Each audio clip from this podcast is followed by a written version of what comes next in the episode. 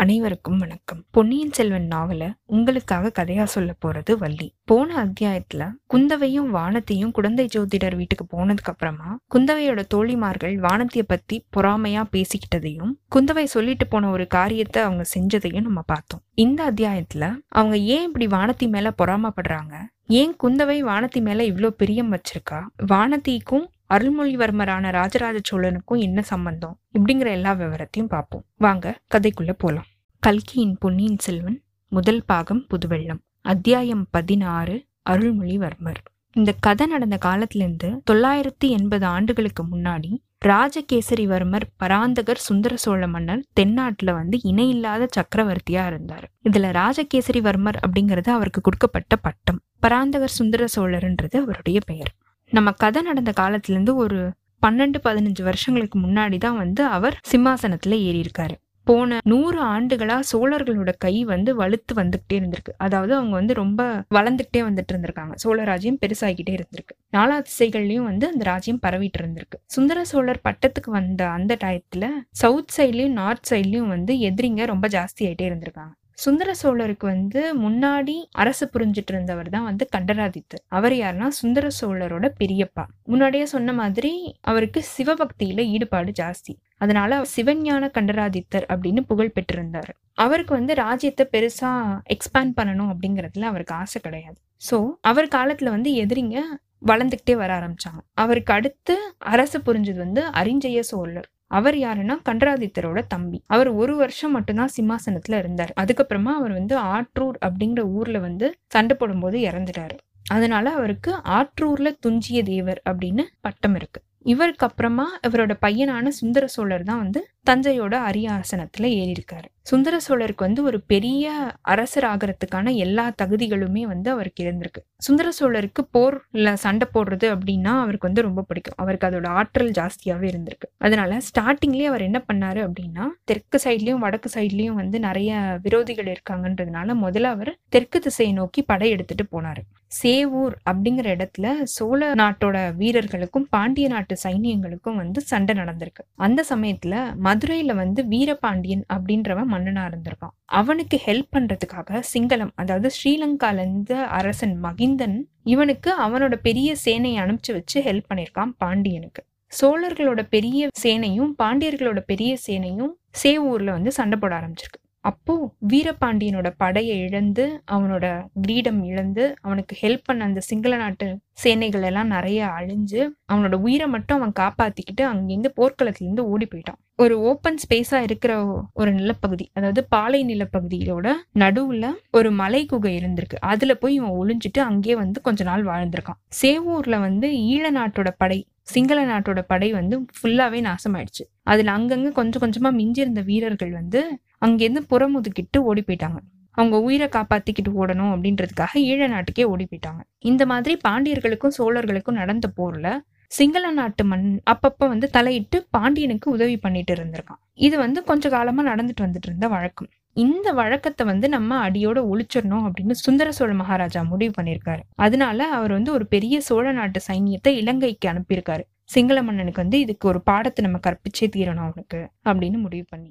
இப்படி சோழ நாட்டோட சைன்யம் சிங்கள நாட்டுக்கு போகுதில்ல. இலங்கைக்கு போற அந்த சைன்யத்துக்கு கொடும்பாலூர் சிற்றரசு முன்னாடியே சொன்னோம்ல வான வானத்தி பிறந்த சிற்றரசு கொடும்பாலூர் சிற்றரசோட குடும்பத்தை சேர்ந்த பராந்தகன் சிறிய வேளாண் அப்படிங்கிறவரை வந்து தளபதியா அந்த சைன்யத்துக்கு நியமிச்சு அந்த பெரும்படைய சிங்கள நாட்டுக்கு அனுப்பி வைக்கிறாரு சுந்தர சோழர். ஆனா இப்ப என்ன ஆகுது அப்படின்னா அந்த காலத்துல வந்து அவ்வளோ கப்பல் வசதிகள் இல்லாததுனால அன்ஃபார்ச்சுனேட்லி சோழ சைன்யம் முழுசாவே வந்து போய் சிங்கள நாட்டை அடையல. பாதி பேர் முன்னாடி போயிருக்காங்க. மீதி பாதி வந்து அப்புறமா போயிருக்காங்க. ஸோ முன்னாடி போன அந்த சேனை வந்து கொஞ்சம் பிளான் பண்ணாம ஃபர்ஸ்ட் டைரக்டா போய் சண்டை போடுறதுக்கு இறங்கிட்டாங்க. இது வந்து அந்த நாட்டில் இருக்கிற அந்த மஹிந்தன் அப்படிங்கிற அரசனுக்கு இது தெரிஞ்சு அவனோட சேனாதிபதியான சேனா அப்படிங்கிறவன் அவனோட நாட்டு சிங்கள நாட்டு படையை கூட்டிக்கிட்டு இந்த ஒரு பகுதியா வந்த ஃபர்ஸ்ட் முன்னாடி போன அந்த சோழ படையை வந்து ஃபுல்லா வளைச்சு தாக்கி சண்டை போட ஆரம்பிச்சிருக்காங்க. ஒரு பெரிய போரே நடந்திருக்கு. இதுல அந்த சோழ நாட்டோட சேனாதிபதியான பராந்தகன் சிறிய வேளார் இருக்காருல்ல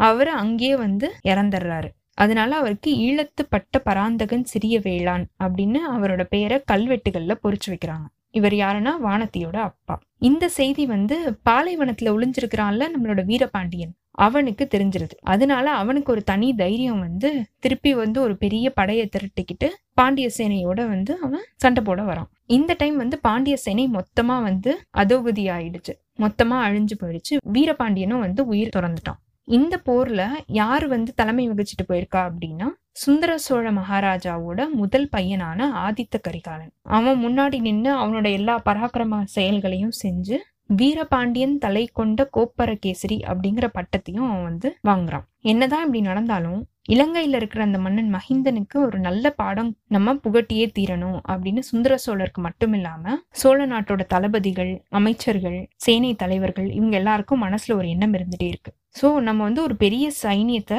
ரெடி பண்ணி அவங்களோட போய் சண்டை போட்டே தீரணும் அப்படின்னு பெரிய சைனியத்தை ரெடி பண்ணிடுறாங்க. இதுக்கு இப்ப யாரு வந்து தளபதியா போறது?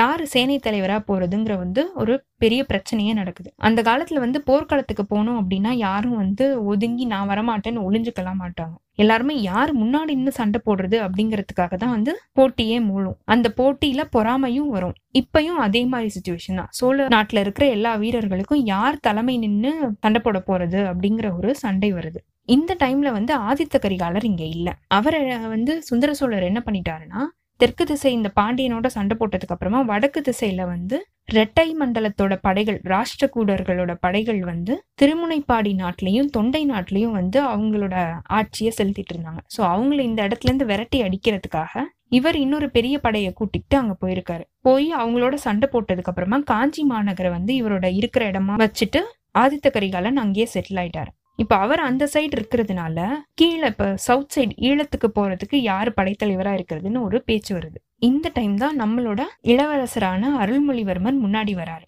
அப்பா பழையாறை அரண்மனையில அத்தைகளுக்கும் பாட்டிகளுக்கும் மற்ற பெண்களுக்கிடையிலேயும் நான் வந்து செல்ல பிள்ளையா வளர்ந்தது போதும். தென் திசையோட சைன்யத்துக்கு மாதண்டக நாயக்கனா என்னைய நியமனம் செய்யுங்க. நான் ஈழ நாட்டுக்கு போய் அங்க நடக்கிற போரை நானே தலைமை வகித்து நடத்துறேன். அப்படின்னு இளங்கோவான அருள்மொழிவர்மர் சொல்றாரு. இளங்கோ அப்படிங்கிறது இளவரசருக்கான இன்னொரு பெயர்.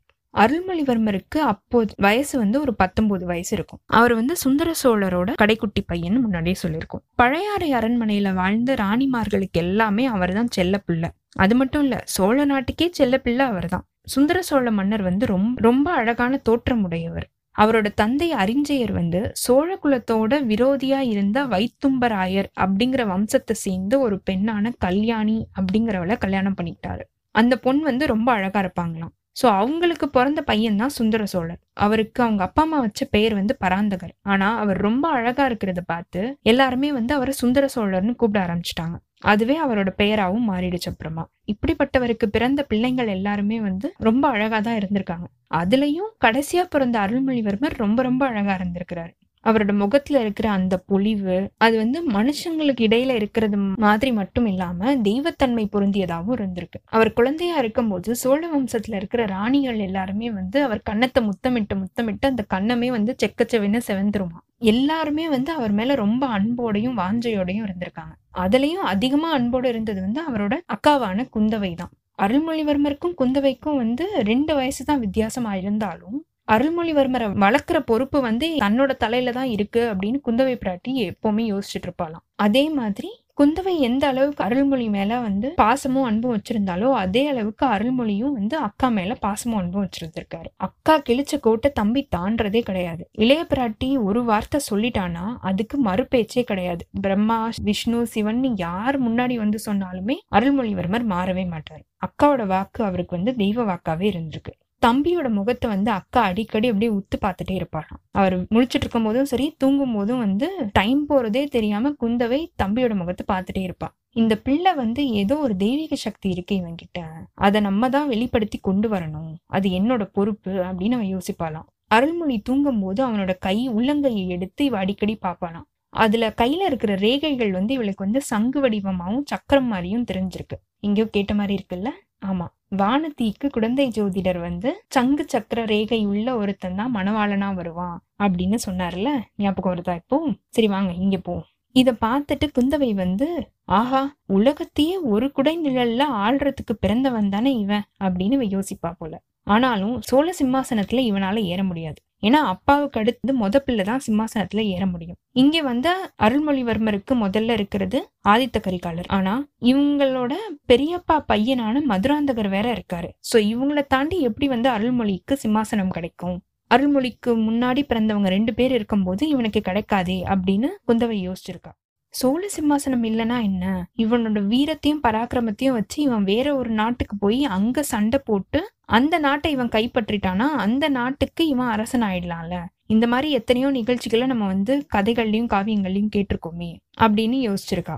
ஏன்? கங்கை நதி பாயிர வங்க நாட்டுல பிறந்த ஒருத்தன் அடிச்சு துரத்தப்பட்டு இலங்கைக்கு வந்து அங்க அவன் அரசனானது இல்லையா அந்த அரசு வந்து இவ்வளோ நாளா வந்து நிலைச்சு நின்னது இல்லையா இப்படின்லாம் அவ யோசிச்சிருக்கா. கடைசியா இப்ப இலங்கைக்கு போறதுக்கு யாரை தளபதியா நியமிக்கிறது அப்படின்னு சோழ நாட்டுக்குள்ளேயே ஒரு விவாதம் வந்தபோது இதுதான் சமயம் அப்படின்னு சொல்லி அருள்மொழிவர்மனை தளபதி ஆக்கிறத நம்ம முடிவு பண்ணியிருக்கான் அருள்மொழி கிட்டேயும் போயிட்டு தம்பி அருள்மொழி உன்னை ஒரு நிமிஷம் பிரிஞ்சிருந்தாலுமே அது எனக்கு எவ்வளவோ கஷ்டமா தான் இருக்கும். ஆனாலும் நானே இப்போ உன்னையே போக சொல்றேன். இதுதான் உனக்கு வந்த கரெக்டான டைம். நீ இலங்கை படைக்கு தலைவனாக போயே தீரணும் அப்படின்னு அவ சொல்லிட்டா. இளவரசருக்கு ஒரே சந்தோஷம். அவரும் இதுக்கு ஓகே சொல்லிட்டாரு. அரண்மனை வாழ்க்கையில இருந்து அதுவும் அந்த புறத்துல இருக்கிற பெண்கள் கிட்ட இருந்து எப்படிடா தப்பிக்கிறது அப்படின்னு அருள்மொழிக்கு ஒரு யோசனை இருந்துட்டே இருந்திருக்கு. இப்போ அக்காவே சொல்லிட்டா இதுக்கப்புறம் வேற என்ன வேணும்? வேற எந்த தடையும் கிடையாதே.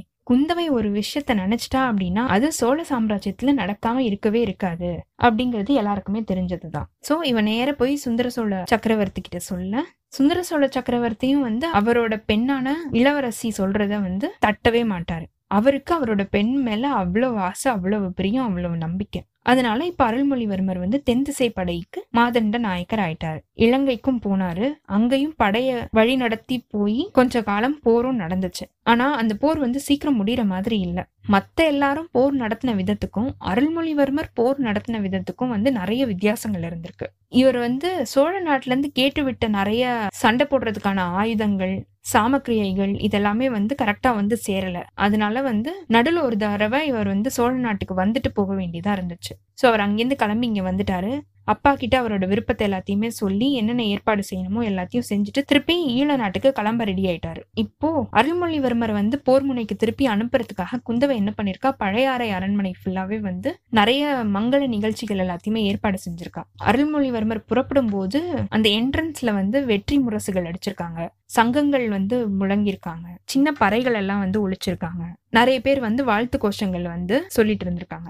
சோழகுலத்தோட பெண்கள் எல்லாருமே ராணிமார்கள் எல்லாருமே வந்து அரண்மனை வாசல் நின்று அவங்களோட செல்ல பிள்ளைக்கு வந்து ஆசிர்வாதம் கூறி நெற்றியில திருநீர் பூசிட்டு இருக்காங்க இப்ப குந்தவையோட ஏற்பாடு என்னன்னா அவளோட தோழிமார்கள் எல்லாருமே வந்து அருள்மொழிவர்மர் வாசப்படி இறங்கி போகும்போது அவளோட தோழிமார்கள் எல்லாருமே வந்து கையில தட்டு வச்சுட்டு ஆழத்தி எடுக்கணும் அப்படின்னு ஏற்பாடு பண்ணியிருக்காங்க குந்தவை தேவியோட தோழிமார்கள் அப்படிங்கிறவங்க வந்து நான் ஆல்ரெடி சொல்லியிருக்கேன். அவங்க வந்து சிற்றரசர்களோட இளவரசிகள் தான். செம்பியன் மாதேவிக்கு பணிவிடை செய்யறதுக்கும் குந்தவை பிராட்டிக்கு தோழியா இருக்கிறதுக்கும் அவங்க வந்து இங்க பழையாறை அரண்மனைக்கு வந்தவங்க. செம்பியன் மாதேவி யாருன்னா கண்டராதித்தரோட ஒய்ஃப் நம்ம சுந்தர சோழரோட பெரியம்மா. குந்தவை தேவியோட தோழிமார்கள்ல ஒருத்தி தான் கொடும்பாலூர் இளவரசியான வானதி. அந்த சிறிய வேளாரோட புதல்வி அவர் அவளும் அந்த கூட்டத்துல நின்னுட்டு இருந்திருக்கா. இளவரசர் கொஞ்சம் தூரத்துல வரத பார்த்துட்டு அங்க நின்னுட்டு இருந்த எல்லா பெண்களும் வந்து ரொம்ப சந்தோஷமாயி இளவரசர் கிட்டக்க வரும்போது ஆழத்தி எடுக்கிறதுக்காக கையில தட்டு வச்சுட்டு இருந்திருக்காங்க.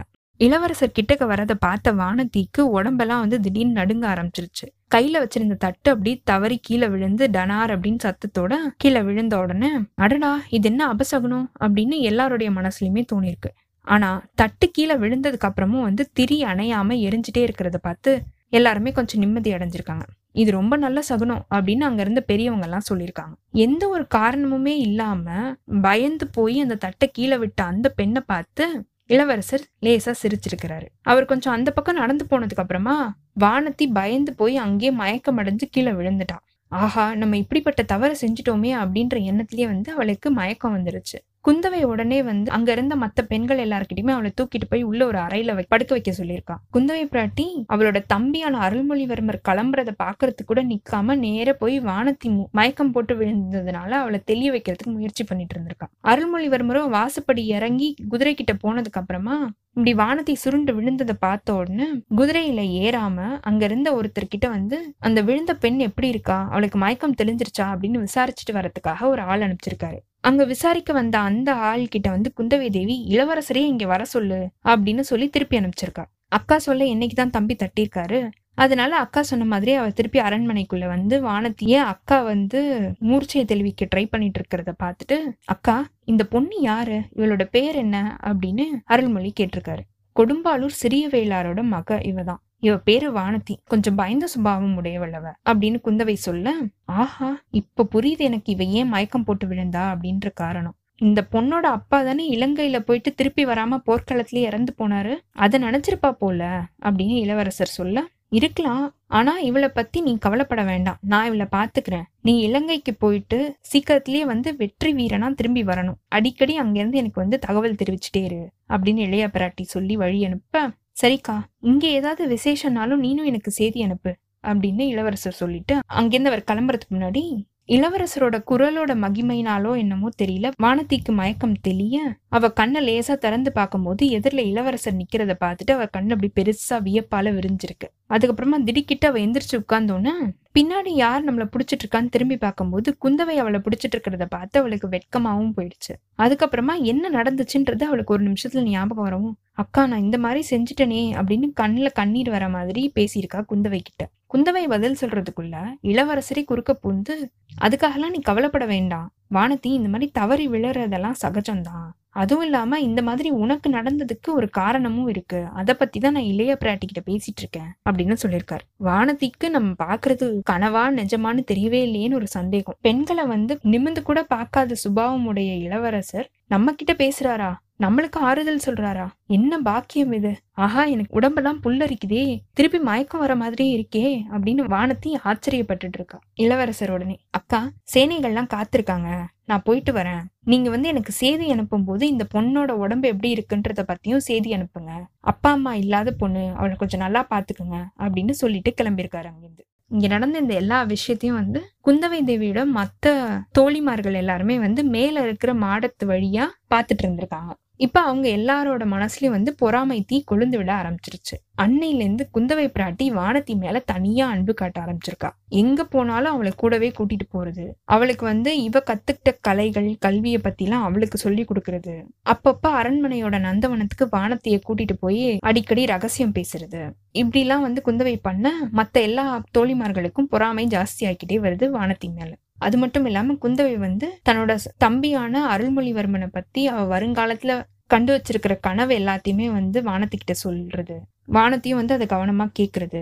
இந்த மாதிரி அடிக்கடி குந்தவை பண்ண மற்ற தோழிமார்கள் எல்லாருக்குமே வந்து பொறாமை வளர ஆரம்பிச்சிருச்சு. வானத்தை இப்படி மயக்கம் போட்டு விழுந்ததுக்கு அப்புறமா ஒரு நாலஞ்சு தடவை திருப்பி இந்த மாதிரி மயக்கம் அடைஞ்சு விழுந்திருக்கா. அப்பெல்லாம் வந்து குந்தவை பிராட்டி இவளுக்கு கரெக்டான ட்ரீட்மெண்ட் கொடுத்து அவளை வந்து குணமடைய செஞ்சிருக்கா. ஒவ்வொரு வாட்டியும் மயக்கம் போட்டு விழுந்து எந்திரிச்சதுக்கு அப்புறமா வந்து வானத்தி வந்து விம்மி விம்மி அழறதும் அட அசடே நீ ஏன் இப்படி அழுகிற? அப்படின்னு குந்தவை அவளை தேத்துறதும் எனக்கு என்னன்னே தெரியலக்கா என்னை மன்னிச்சிருங்கக்கா அப்படின்னு வானத்தி கெஞ்சுறதும் குந்தவை அவளை ஆறுதல் படுத்துறதும் இந்த மாதிரியே நடக்கிறதுனால மற்ற எல்லா பெண்களுக்குமே வந்து இவன் மேல பொறாமை ஜாஸ்தி ஆயிட்டே இருக்கு. இப்போ வானத்தையும் குந்தவையும் குழந்தை ஜோசியர் வீட்டுக்கு போனதுக்கு அப்புறமா அந்த பெண்கள் அந்த மாதிரி பேசிக்கிட்டது இயல்பு தானே. இத்தோட இந்த அத்தியாயம் நிறைவு பெற்றதுங்க.